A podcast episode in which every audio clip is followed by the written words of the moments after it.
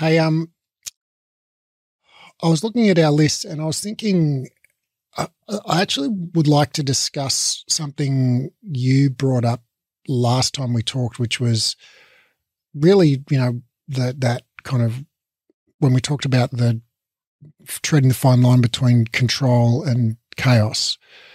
And I just had a, a, a phone call with a student, um, and she's struggling with perfectionism. She was saying like, "Oh, I'm, oh, I just think I'm failing in the course. I don't know what I'm doing. Everyone else knows more than me."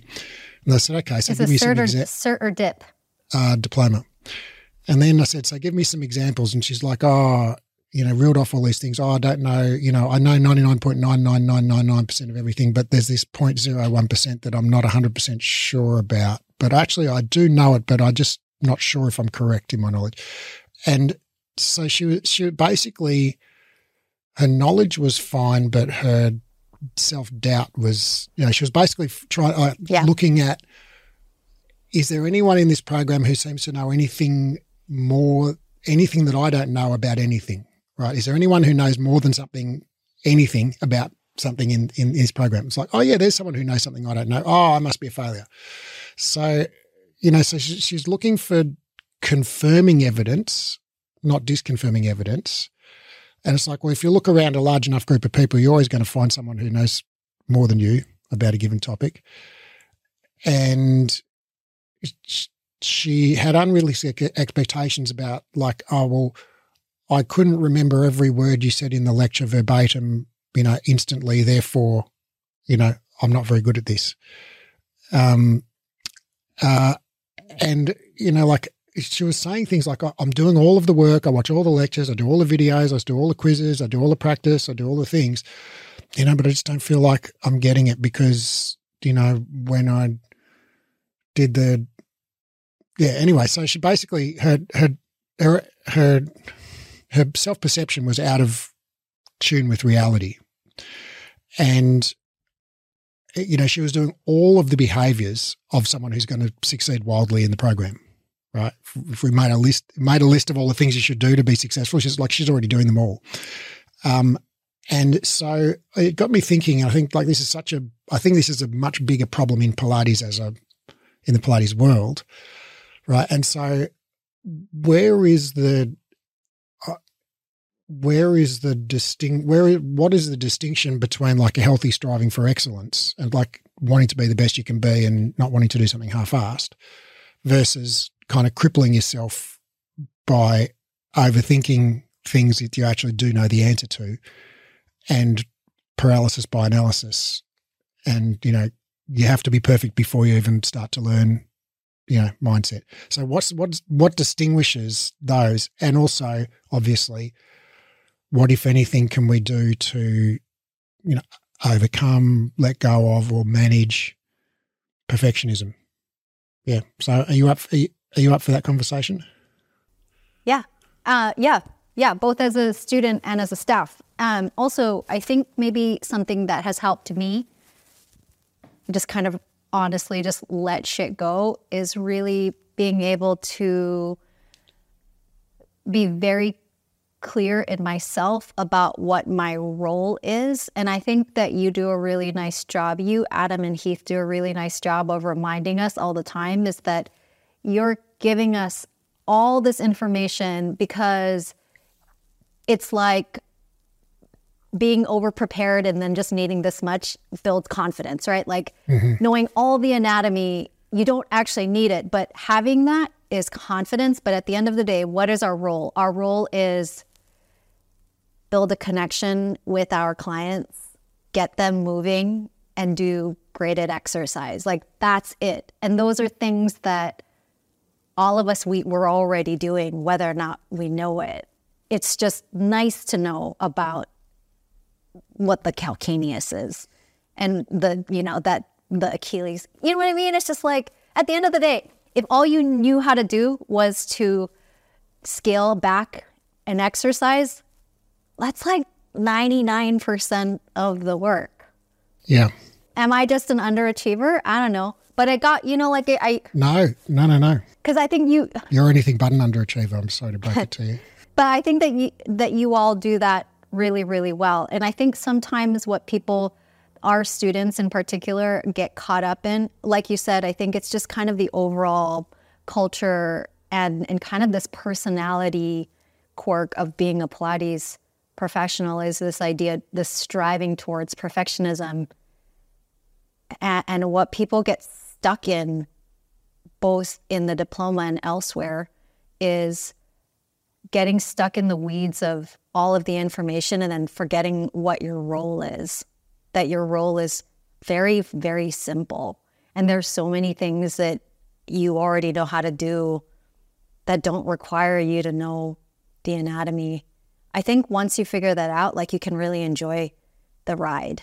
But until that point, it's like it's really difficult because in the diploma, you end up having interface with a lot of people who you think know so much more than you. Like I used to think that people ask questions to you all the time, and I'm like, number one, wow, you a- asked this question, and then later on, I'm like, I don't really care about this. Can we please move on now? you know what I mean? Like, but my first response is like, wow, that's so impressive that you asked that question. Never thought about that. It is intimidating if mm. you are still stuck in that place of being intimidated. So, what do you think is distinguishes perfectionism? You know, so I, I, thought about you know when we were, when I was thinking about I you know I wanted to talk about this. Thought well, it's not it's not really my area of expertise, psychology. You know, so I didn't necessarily want to talk. Uh, I didn't want to talk about the science on this from myself, but I'm fascinated with it just on a human level and I know that you're, you know, because your background is psychology and social science, you, I imagine you've probably got more expertise in this than I do. So not anymore. I wouldn't say anymore. Like I, I can, I can, I can give you an op-ed about it, and you know, I kind of keep up with it, but I don't feel qualified to talk about it on anything more than just here's my opinion about it um, and my you know my own. Dear own listener, this is not psychological advice. This is just what we reckon. All right. That being yeah. said, well, and it's it's based on it's based on our own experiences of both being you know colleagues and staff. Like it's it is really really common, and and there is. I mean, if nothing else, we can we we are experts in being able to talk about the perfectionism that we see within and without the Pilates industry, there's a lot of that. Yeah, well, I, I think about it a fair bit, and I think you know, like like you kind of said there, my kind of guiding principle when I'm creating a, a, program like the diploma, or even just an Instagram post or a, a podcast episode, any piece of content really, is is like, what's the 80 20 of knowing this thing, right? So if you wanted to talk about the diploma, it's like rehab. Okay, what's the 20% of things you can know about rehab that's going to give you 80% of your results?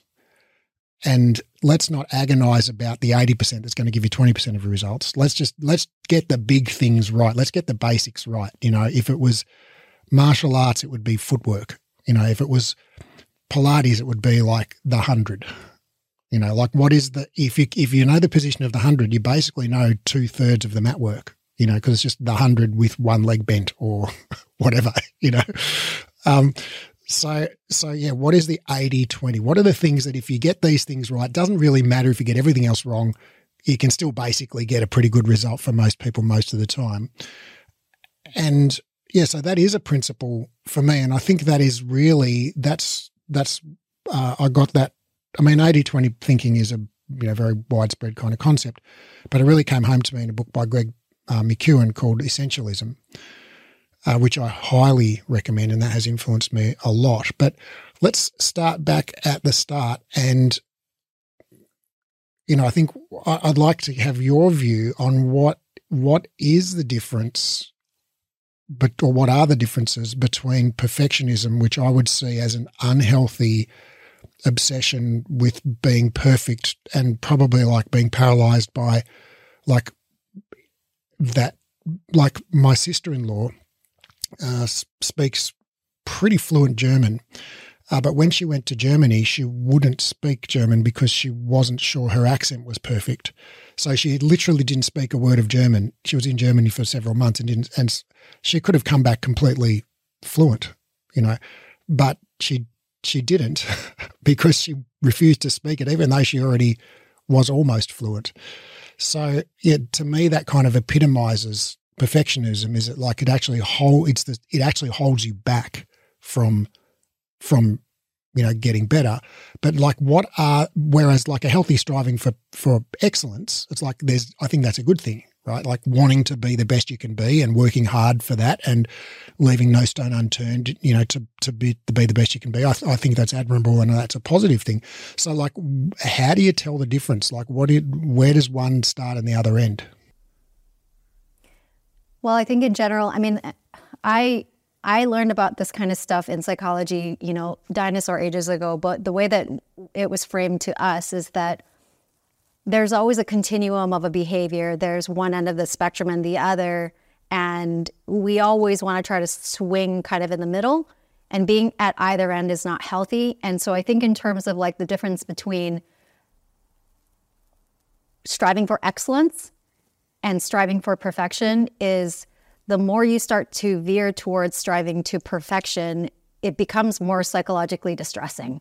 Like it, it's debilitating, it's distressing, right? Like it's the difference between, for instance, feeling sad to being mm-hmm. clinically depressed. Feeling being clinically depressed is feeling sad in a way that is distressing and debilitating, and you cannot live a functional life. Um, and um, yeah, I think there it is, seems to me though difference. that there's more than just a quantitative difference. It's more than just a matter of like perfectionism is just like healthy striving for excellence taken too far. It's it seems to me that there's a a, a difference in mindset there somehow. Where like I'm thinking about you know if we're talking about extremes like someone like an Olympic athlete, right? Imagine a diver, an Olympic diver just the absolute level of obsessive you know drive to be perfect that must be involved in in becoming an an Olympic level diver. You know, you just absurd amounts of practice and honing of your skill. But and I'm sure that that has psychological costs, and those people live a very imbalanced life in many ways. But I would still consider like that would be like the end point of like healthy striving for perfectionism taken to the extreme, and it's not not something that I think is necessarily, you know, going to lead to a healthy emotional life for that person, but it leads to very, very high performance, right? Whereas I think perfectionism, as I'm kind of thinking of it, is has many has a lot of overlap with that, but doesn't lead to high performance because it actually paralyzes people and stops them from I'm not going to practice because the first time I practice I don't get it right, that means I'm no good. So, so, so there is what? it How how do how do, would you tease out that distinction? Well, I think people reacted many different ways, right? Like I do think that there are some people who unhealthily practice to the point where they crack. And then there are people who become really paralyzed. I think those are all possible options and ways mm-hmm. that you could react. Like, I, I mean, I'm thinking of Simone Biles. You know, like she had to take a break. And I'm glad that she did because she's doing even better now, right? But um, yeah, I see what you're saying is that for some people, they become so paralyzed with fear and that perfectionism makes them quit. That is, I think that's really common to see that. Um, there's actually someone on Instagram. I want to say that her name is Dr. Jen Gunter. I follow her because I feel like I'm a recovering perfectionist quite a bit. And uh, yeah, she she's somebody who I would recommend following because she has really she she puts out a lot of great content and she she puts out a lot of inspirational memes about you know like here's how you should go about your life if you're a recovering perfectionist. Huh. Uh, I, I don't know that I answered your question, but I, I, I think maybe there are many different ways that perfectionists operate in the world. And one of them is not doing anything at all because that's just a better solution than doing something. But then I also think there are people who crack, people who will push themselves to the ultimate limits and then they have a nervous breakdown or a hmm. physical breakdown. Right. Okay, so it's it's the same kind of engine, but drive it. You kind of go people go in different directions depending on other kind of factors in their personality or history or or whatever. I think so.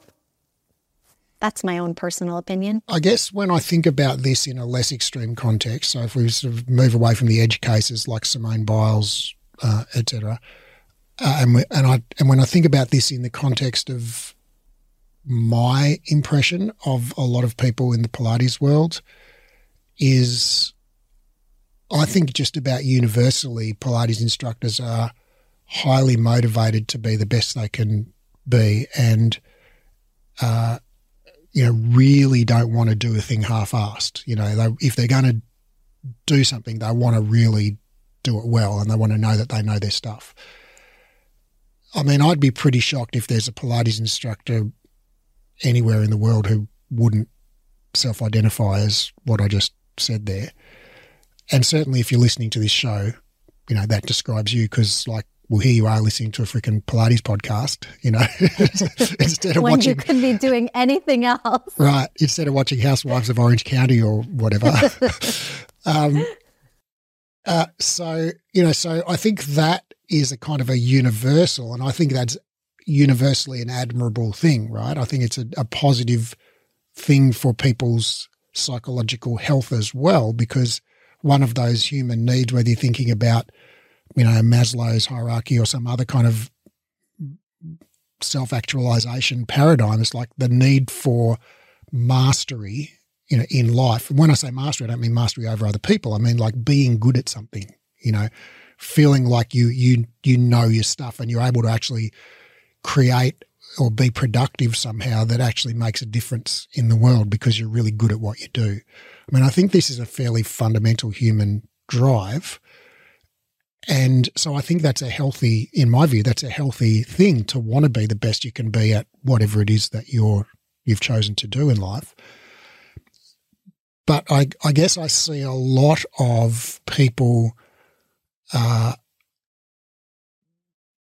that being that kind of healthy drive being, I guess, kind of channeled through you know, a, a sort of a perfectionist uh, in in a direction of perfectionism that basically means people never get past the the big the beginner level or or like I guess yeah I'm, i guess I'm struggling to put this to to articulate this but I think it, it it I see a lot of people who feel like they need to know a, almost everything there is to know about a thing. Like they don't, yeah, I guess that's it. People feel like, okay, there are things about this topic that I don't know yet, therefore I can't take action on this. You know, it's like, okay, well, you could probably do like a whole PhD on the hand position in the hundred and still not know everything there is to know about it. So there's basically an. I mean, I met a, I met someone once who did a PhD mechanical engineering on the wear rate of different sized ball bearings in this one particular machine in this highly specialized industrial setting. Right. So their PhD was just so unbelievably specialized. and you know, there's, there's, just like there's essentially an infinite amount to know about any topic. It's not possible to know everything on any, no matter how narrow you make the topic. So you know, if you look around for things you don't know on a topic, it's like you're always going to find stuff. And I, th- I think people, uh, a lot of the time in Pilates, f- obsess about the things they don't know on a topic and don't go and don't sort of see like, oh yeah, well, sure, I I don't know a lot on this topic, but I know enough to really make a difference for people.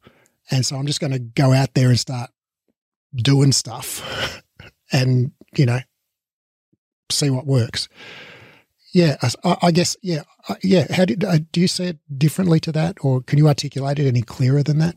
Well, I was thinking about how sometimes it, being able to define your role and being clear with your role, I think has is helpful. You know, I am also I have a lot of perfectionist tendencies. I am somebody who wants to get it right. Heath and I were having a discussion about it, and he was describing uh, someone that he knows where he would give this person a project and she would just spend hours and hours and hours just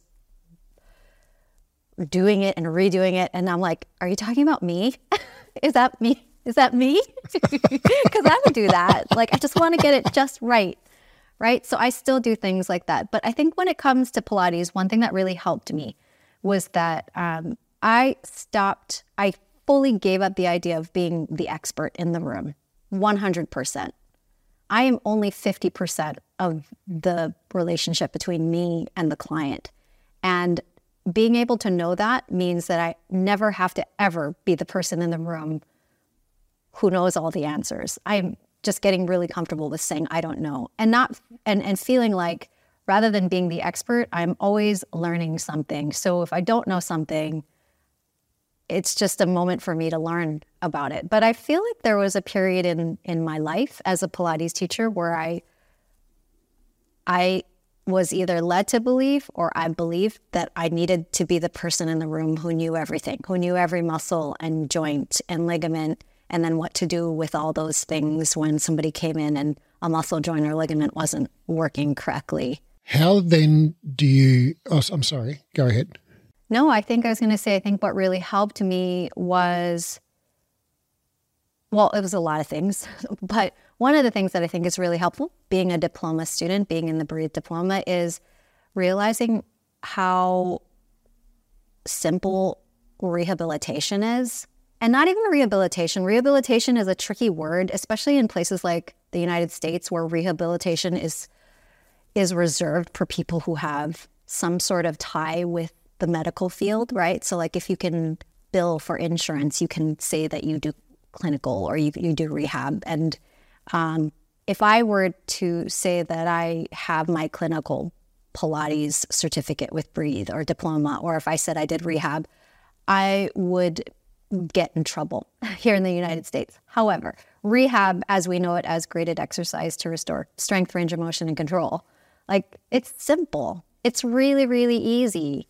And also knowing how I can scale exercises to the person in front of me. And then also knowing that it is absolutely fine and even good to say to the person, what, what do you think you need right now? That's from Phoebe, by the way. Phoebe Hayhoe. Um, to be able to say, what do you think you need right now? And giving the client permission to be part of that collaboration, it just it just makes life really easy. You know, mm. I don't I don't need to know anything about the person coming in until they're in front of me and then we can work on it together. It took a really long time for me to get to that place. I'd like to explore the the boundary between these two concepts that you talked about. So the first one is like what is perfectionism? The second one is how can you let go of it? And well, in between there is how do you recognize it? Because I think uh, in, in my experience, a lot of people I've talked to who struggle with perfectionism over years, they've realized that this is a struggle for them. But a lot of the time, it's not obvious to the person. They don't say, Oh, I'm a perfectionist, I'm overthinking this. They say, Oh, I don't understand this topic, or I, I need to know more, or, you know, I struggle with, it, you know, anatomy or Pilates repertoire or teaching skills or whatever it might be.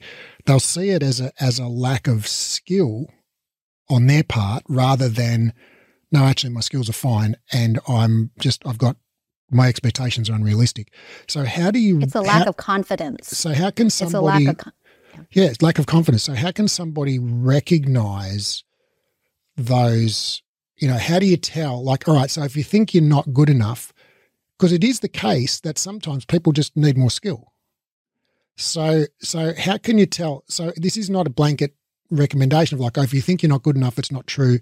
You are good enough. Just go and do the thing.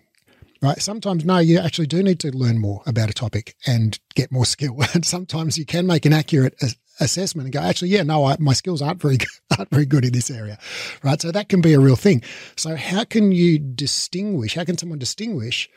Like if you're in your own head and going, I'm not good enough at this thing, right? How can you tell if that's real or if that's just your mind messing with you? Oh, I don't know. you know, I think for me, I can only speak from my own experience. I have worked long enough with people in a hospital setting where they have a lot of special needs. But I have seen for myself their transformations and their progress. So, whatever it is I'm doing, whatever it is they're doing is working, and that's enough for me. Um, but I don't know. I mean, it's hard to say for people how to make that distinction. I think it's easier if they can get through to the other side. But yeah, I know what you're saying. The problem is helping to usher people who are struggling with it right now, right? So what I was thinking about, um, you know, I don't work. I don't work in the diploma where we cover so many more, um, so much more in depth anatomy and special conditions and biomechanics. But in the CERT, for instance, this happens a lot in Module 4, where we talk about people who come in with chronic pain and injury. And at Breathe, our strategy for working with people who come in with chronic pain and injury, first of all, is to know the difference between pain and tissue damage. So that's one thing we teach you is like you can have pain without tissue damage. You can have tissue damage without pain, and we need to be able to know the difference. Being able to determine whether a client who's coming in with pain is has tissue damage and is within tissue healing times so if you if you can do those things, you are already, you know, like well ahead of the general Pilates instructor population. And then beyond that, the other thing that makes a huge difference is to be able to layer exercises so that every person in your class gets an early win. And we teach layering exercises or teaching in progression, starting with easiest up to the fullest expression of the exercise. We teach that in module one right? So we, as the training team, we're feeling really confident because it's like, yeah, you're passing your tests, you're showing up in tutorial and you're nodding your head and you're doing the thing that we're asking you to do. And then at the end of the module, we give them a feedback survey. And a lot of them are like, I'm not feeling confident that I had enough instruction on how to work with people with pain and injury. And we should have spent more time talking about it. All of the assessments leading up to this feedback survey says otherwise to us as the training team. They have the skill, they just don't have the confidence to implement it. And then I'm, I, as I was reflecting on it over these last um, this last month, a part of me thinks that they haven't been able to actualize that. They're not yet in a teaching setting, so they can't see for themselves that they actually have that skill, and they don't get the feedback from clients to affirm to them, oh, yeah, I got it. It's not that hard. I can manage it. So I don't know if it's just, you know, I, I think it's this interplay of, of stuff that happens inside internally, but then it has to, I really feel like there has to be some experiential component that is involved where you get to test out your own skills. And that's hard to do when you're in an education setting where everything is theoretical and very little application. Yeah, okay, I agree with you there. And let's we're going to do a little um, uh, inside breathe uh, troubleshooting on uh, why people are not saying they're confident on at the end of module four here. So, dear listener, this is a little insight into how we work. So, we're just going to have a little work meeting here now. So, um, you know, the the visible learning framework that we use, which is based on that meta analysis of over a thousand meta analyses in it in teaching and learning, says that basically the most the most important factor in teach in in the most important factor that influences student learning is teach, the quality of teaching, and that um, the most important factors within teaching are having clear, transparent learning objectives, sharing those objectives with the students, teaching to the objective, and then say, and then testing the objective and then confirming to the student that they've achieved the objective. So testing to the objective, showing the student that they can do the thing, and then saying, yes, I now officially dub the, you know, Sir Lancelot. I, I officially, you know, recognize that you are good at doing the thing. And then after at the end of the lesson, you go, okay, so we said we're going to learn thing one, thing two, thing three. And I saw you do thing one, thing two, thing three. And now you can all do thing one, thing two, and thing three. So are we doing that? Yeah. all right. I start getting a little hot right now. Yes. well, I don't know because I, I, I think um, if we are doing that, we wouldn't be getting that same res- that response of like I'm not confident. So I think maybe we're doing it, but we're not doing it uh, in an, a way that's obvious to all of the students that they can do the thing. You know, maybe they need a different type of confirmatory evidence, or maybe it needs to be shouted a bit louder or pointed out to them a little bit more obviously. Um, but yeah, that's that's where I would start with that. All right, back to the regularly scheduled podcast. um, so I, I I think you're right. Uh, I was gonna I was thinking like the phrase confirmatory evidence, but really just an experience of oh I can actually do this. Um, so yeah, so if somebody says to you like oh I've had this with a cert student saying like, oh, I put neutral on my end of module one survey about, you know, do you know the first 10 mat work exercises? Because I can remember 100 and roll up and roll over, but then after that, I'm, I'm a bit hazy. I'm like, okay, well, do you know the one leg circle? Yes. Do you know the rolling back? Yes. Do you know the single leg stretch? Yes. Do you know the double leg stretch? Yes. You know, et cetera, et cetera. And I'm like, all right, well, I just listed all the exercises. You know every one of them. So what bit's not clear to you? And she was like, oh, yeah. so I, I, agree with you that, that that confirmatory evidence or the experience is, you know, can be you know, very helpful. So how can somebody doing that who's not in an education setting, someone who's out there teaching Pilates, uh, you know, might have been teaching for a month or a year or a decade and is struggling with feeling like they're not good enough, like feeling like they don't know, you know, things they need to know, how can they, what evidence should they look for or what experience should they look for that tells them, like, yeah, you're good at this, or yeah, actually, no, you probably do need to brush up on your skills a bit in this area? I'm still trying to, I mean, I think I'm still trying to figure it out. I would be lying if I gave you an answer because it took me. I mean, we've had this conversation, what, a year and a half ago I spent probably the first five years of my career with people telling me that they love my classes. My classes were booked out. I was being hired out by, you know, corporate offices and just having a lot of work opportunities. And I did not feel like I was doing a good job. Yeah.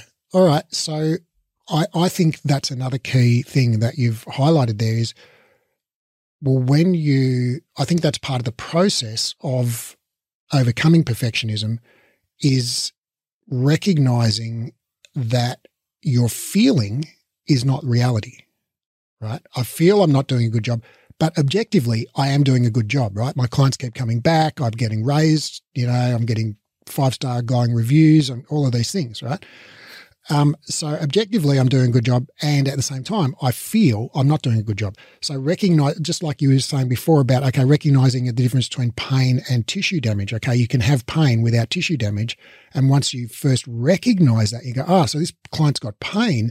That doesn't mean they have an injury, right? And so we can then experience the discomfort and the sense of like I'm not good enough and at the same time recognize that that's a subjective feeling. It doesn't necessarily represent objective external reality.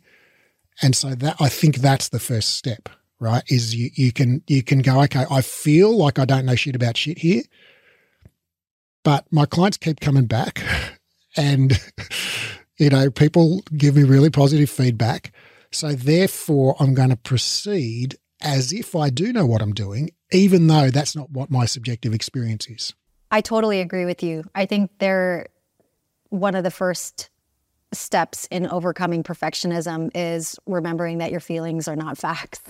That's a good one. I guess for me, I just don't know when, I don't truly know when that transition happened.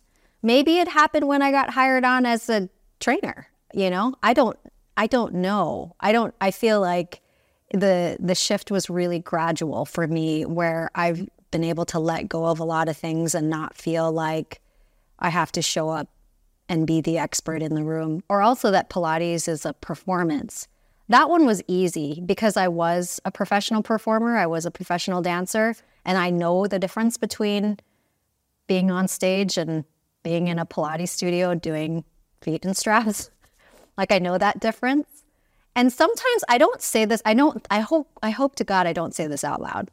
Um, but there are times when I hear other Pilates teachers or I see Pilates clients striving for some kind of perf- perfection in their movement quality, and I think to myself, no one's getting an award for this.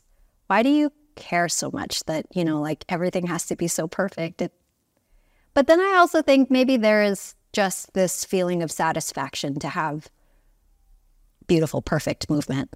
I don't know. I have found myself that being perfect is incredibly stifling and boring, and um, it feels really oppressive. That's me personally. I think, again, there's this is nuanced. When I think there is a, you know, there is value in self improvement. I think that that's a, I mean, I think that's almost an inherent value, right? A, aside from, okay, well, when you're better at things, you get better results doing those things. But I think just inherently be becoming better, improving is psychologically satisfying for humans.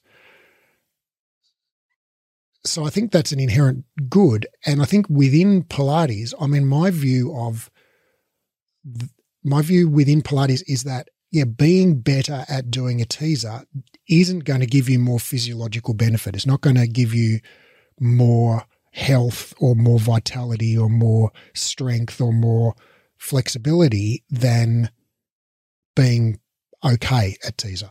You know, if you do teaser with your toes at the wrong angle or your knees a bit bent or your back too straight or whatever, it's like, doesn't matter, right? You, you're going to get exactly the same physical benefits as you would get if you did it looking like someone from Cirque du Soleil who'd been practicing for 18 years to do that one move.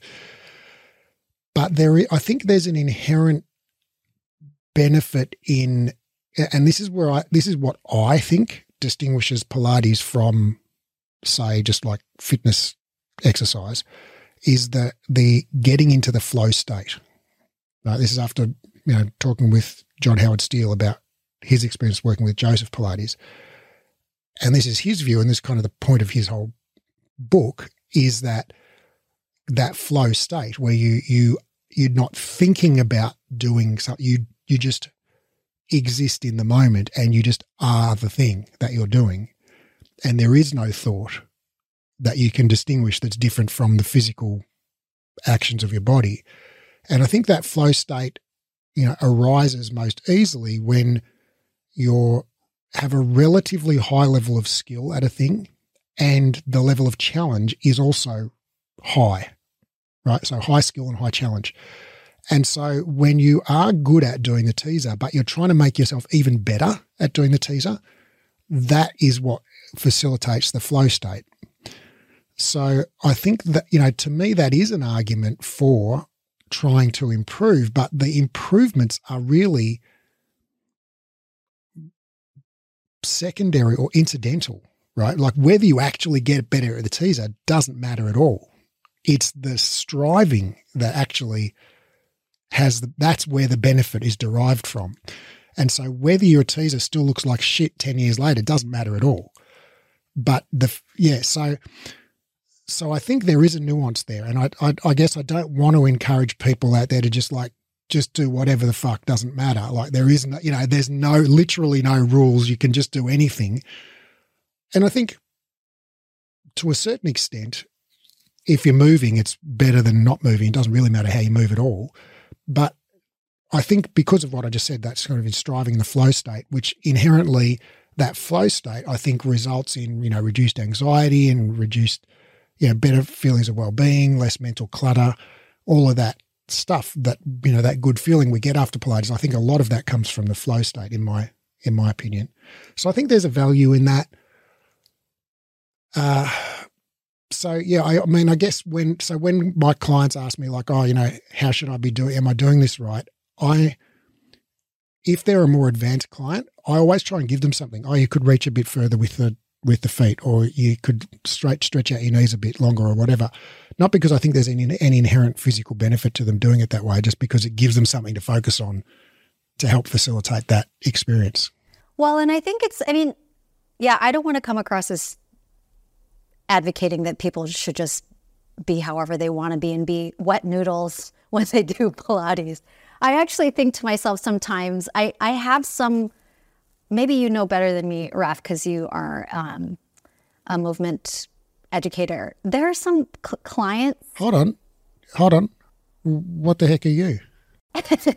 well, what I'm saying is you have more letters behind your name than I right. do. Okay. Uh, more certificates behind your bookshelf than I do in this in this um, arena.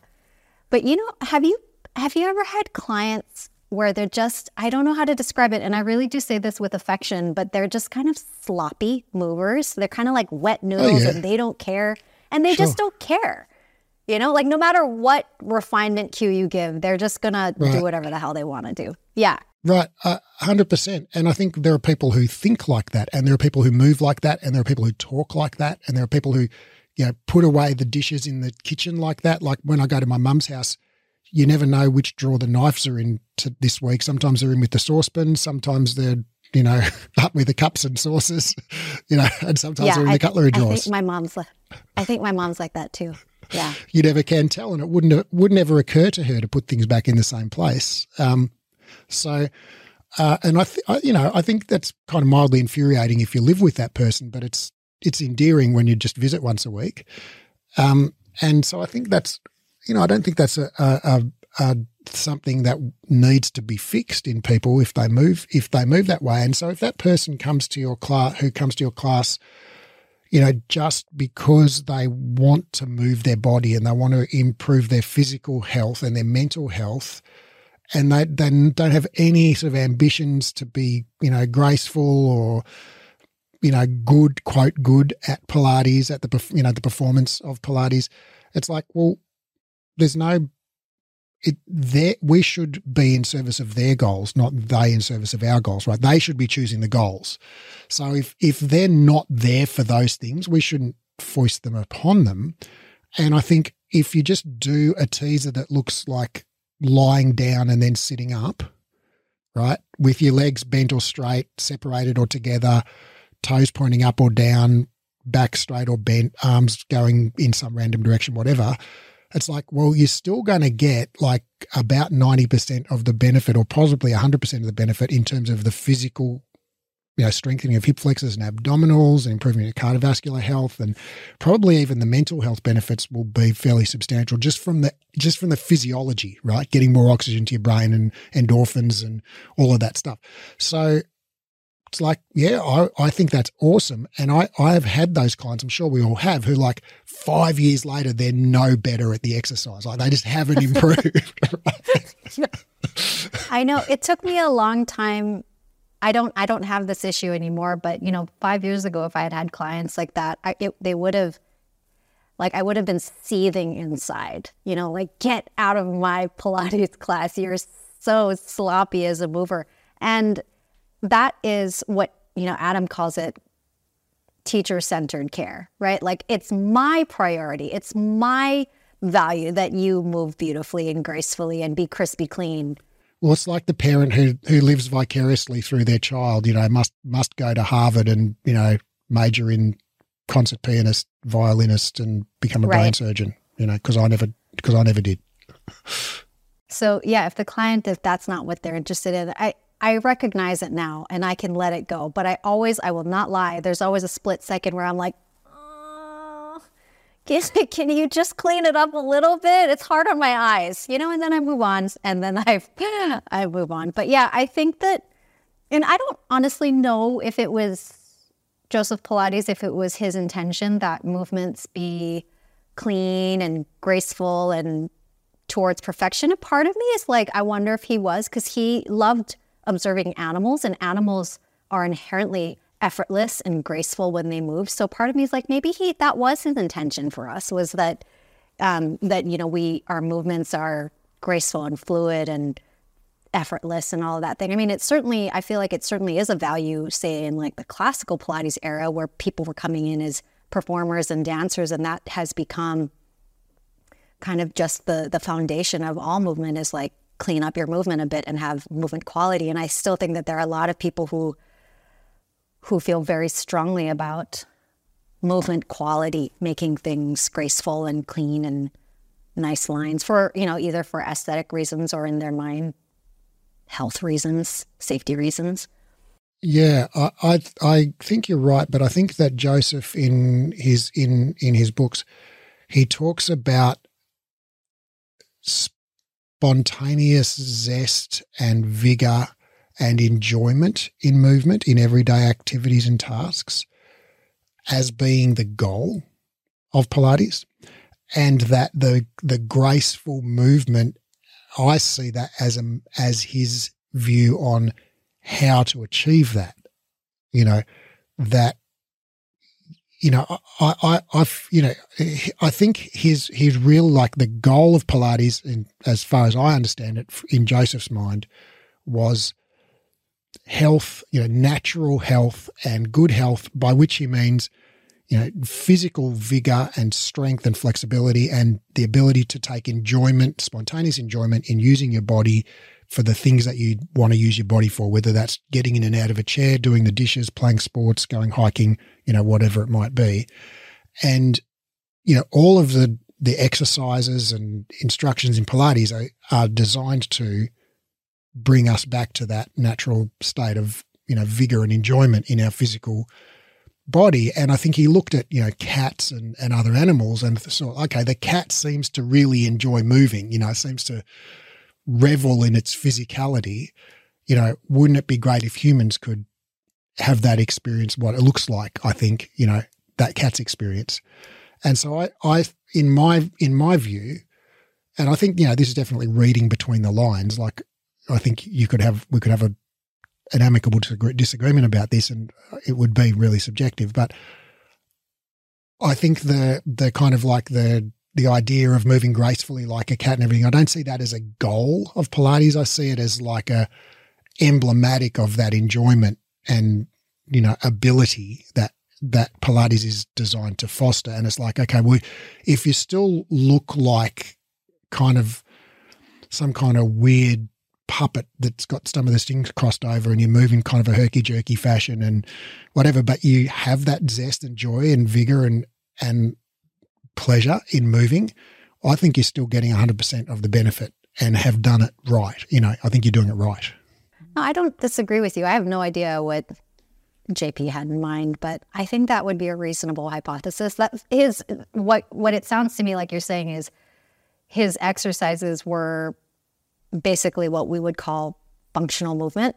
Like, you know, like the the movements to get you back to living better.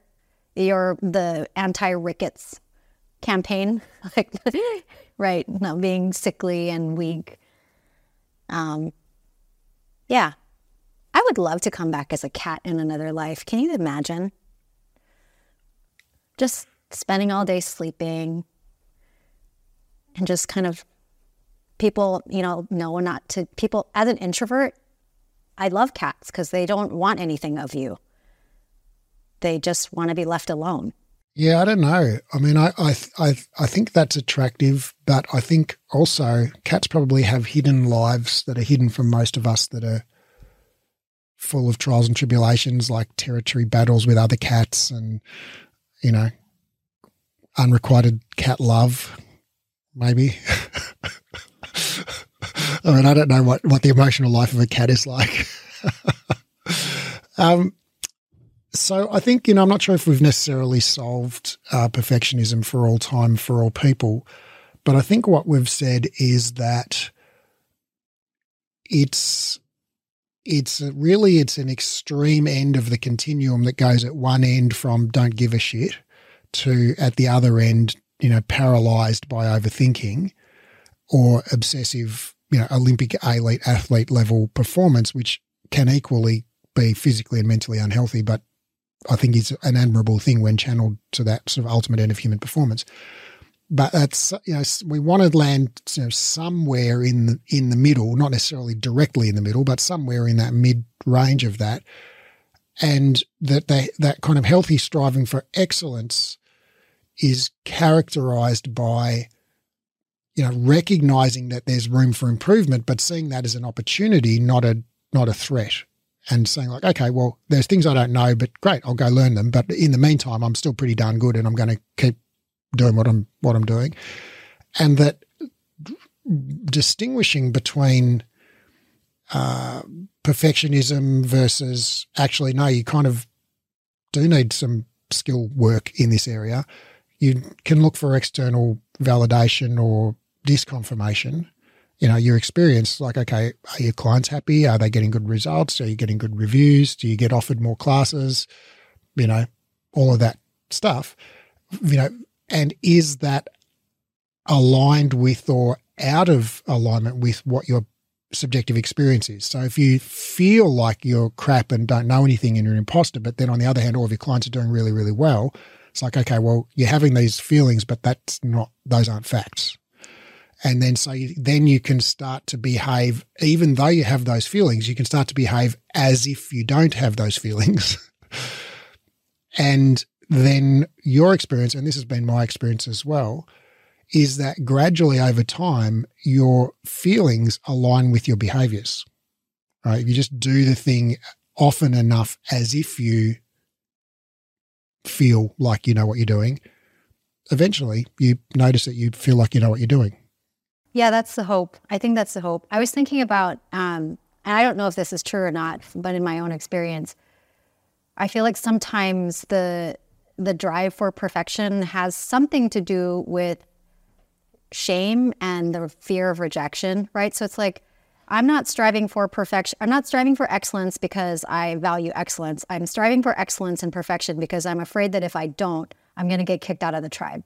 I'm going to get rejected. I'm going to get fired they're gonna they're gonna see right through me those sorts of things. So i think that like if you can start to pay attention to what your feelings are versus what is actually happening and seeing that it doesn't match and being able to try to then start to match your perceptions with reality like hey my clients are showing up they love me they're giving me compliments i'm getting raises you know all the things that confirm that you're actually doing okay. I think that's the best case scenario and that you eventually grow out of that, right? So for me part of it was just like growing out of that. That was that was it turned out to be just a natural evolution of my career and my ability to feel confident in myself and I had lots of also wonderful fortunate opportunities that fell into my lap and that's even more confirmation. I think the other part of it too is like if you are feeling really distressed and really debilitated, that would to me be a great reason to seek additional yeah. support. You know, comparison is a thief of joy, is to, to paraphrase what you just said then. And I think the the modern age of telecommunications, even before social media, but social media has really put a rocket behind it. But even just television and DVDs and you know, VHS from the 80s, yeah, a hundred years ago, you lived in a, you know, we lived in a relatively small community. Even if you lived in a big city, you only knew a few people in the city because you didn't have social media and televisions. You only you know, knew the people that you physically saw each day. And so you would have known, you know, a couple of hundred people on a reasonably, you know, intimate basis. And so you would have known, like, in the kind of hierarchy of who's good at Pilates in that hundred people that you know. It's like you would have known, oh, I'm the you know, 24th out of 100 in terms of my level of skill. You know, you would have had some sense of, okay, the, there are some people that are better than me and a bunch of people that aren't as good as me at doing the 100, for example. And so you would have had some sort of realistic sense of where you stood in the in the scheme of things. But now we see you know the people who rise to the top on social media and in the in the instruction manuals for pilates uh, teacher trainings they're the people who are the best best best best best like who do you think they the pilates instruction education companies ask to be the model in their manual, right? Is it the person who's like not bad at the moves, the person who's pretty good at the moves, or the the, Cirque, the former Cirque du Soleil athlete who's been studying Pilates for 15 years and can just do it perfectly. It's like, well, guess, of course, they choose that person. And who do you think rises to this top on the social media algorithm? You know, the, the, we, we're seeing this curated version of the best of the best of the best of the best of the best. And so the 100 people you know are all world class, right? But the, the, because these are people you quote know, they're the ones you see in the Pilates instruction manuals on so, social media and all the rest of it. And so I think we have this very skewed sense of where we sit in that we go like, oh, I know 100 people and they're all better than me, right? So I must be the worst. It's like, no, those are the best 100 people in the world probably, right? Out of not out of 8 billion people. And so, you know, you could still be in the top 1% of 1% and still have those 100 people better than you. So go go watch a Pilates like go down to the local church hall on a Sunday afternoon and watch a beginner's Pilates class and re- reassess where you're at. totally. Well, and the other thing that I was thinking about as you were saying that, you know, I just consider myself to be very average at Pilates and I don't have I don't have the typical abilities that I value in people who I think are really good at Pilates. Like Haley comes to mind. Like if you if you've ever seen Haley Hawkins move, she's fucking amazing. She's just Haley at nine months pregnant is like five times better than me on a good day. Yes. One hundred percent she is. She's just like, oh, I'm just I love her and I'm so envious of her of her skills. And so, you know, I don't have the client kind of flexibility that she has. I don't have the kind of back extension capabilities that she has. And um, I remember one time, I will never forget this because it has stuck with me forever. Um, Heath, Heath Lander was, he was reviewing one of my tutorials and I kept making a comment about I, I, was either apologizing for my lack of back extension. We were doing backstroke or something, no, breaststroke or something like that. I was doing some kind of exercise and I was just like, I'm not very good at this. Here's here's my version of it, you know, and I but I kept making these comments and Heath was like, stop saying that because you are still your ability to do this exercise is still far ahead than the people you're teaching. And if you're saying to them, uh, you're not very good at it and they're watching you thinking ah she looks great at it. And then they try to do it and they look nothing like what i'm doing. He was just like that's really detrimental to your students. And i'm like oh my god you're totally right. That's right. Um, and i i just will not that was such an important feed, bit of feedback for me. And it's so true. Like you you are who you are uh, and you should just be really grateful for who you are.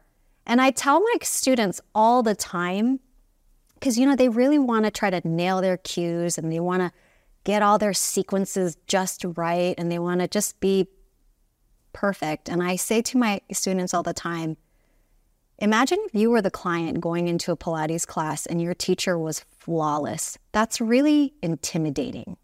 So much better to just be an imperfect, vulnerable human being than a perfect teacher because that already might give them your your clients the message that they can't there's no room for error. There's no room for mistakes or imperfections. So so much better to just be your flawed imperfect self and and then everybody can relax you know and do the thing. That's that's my advice. Don't know if i don't know how you know i'd be happy to hear from any listeners that don't agree but for me, I feel like that's work that works because that's what I want for me. I want to go to class and people are just like, yeah, don't worry about it. You you come as you are, do what you can, and try to have fun. What a great place to leave it. Good talk. Good talk.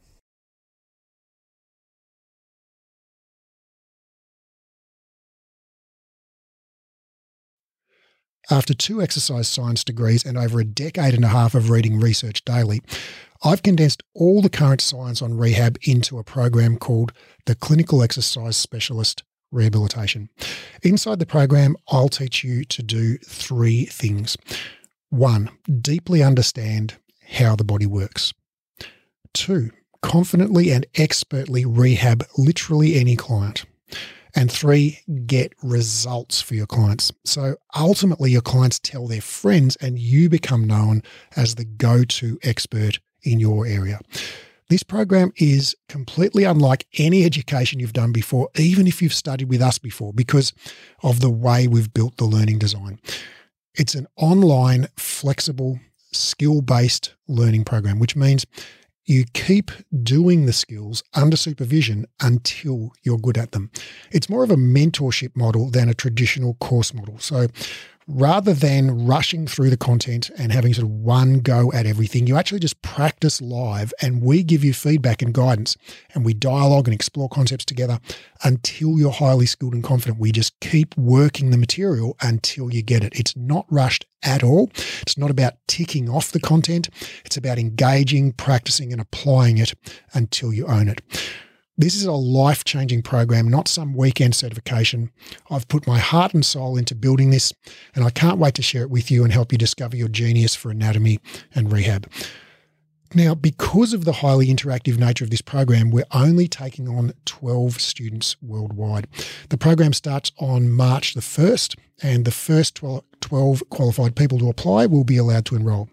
So if you're interested in learning more, click the link in the show notes and download the course guide or go to breathe-education.com and click on the clinical certification menu in uh, link in the top menu. That's breathe-education.com and click on the clinical certification link in the top menu.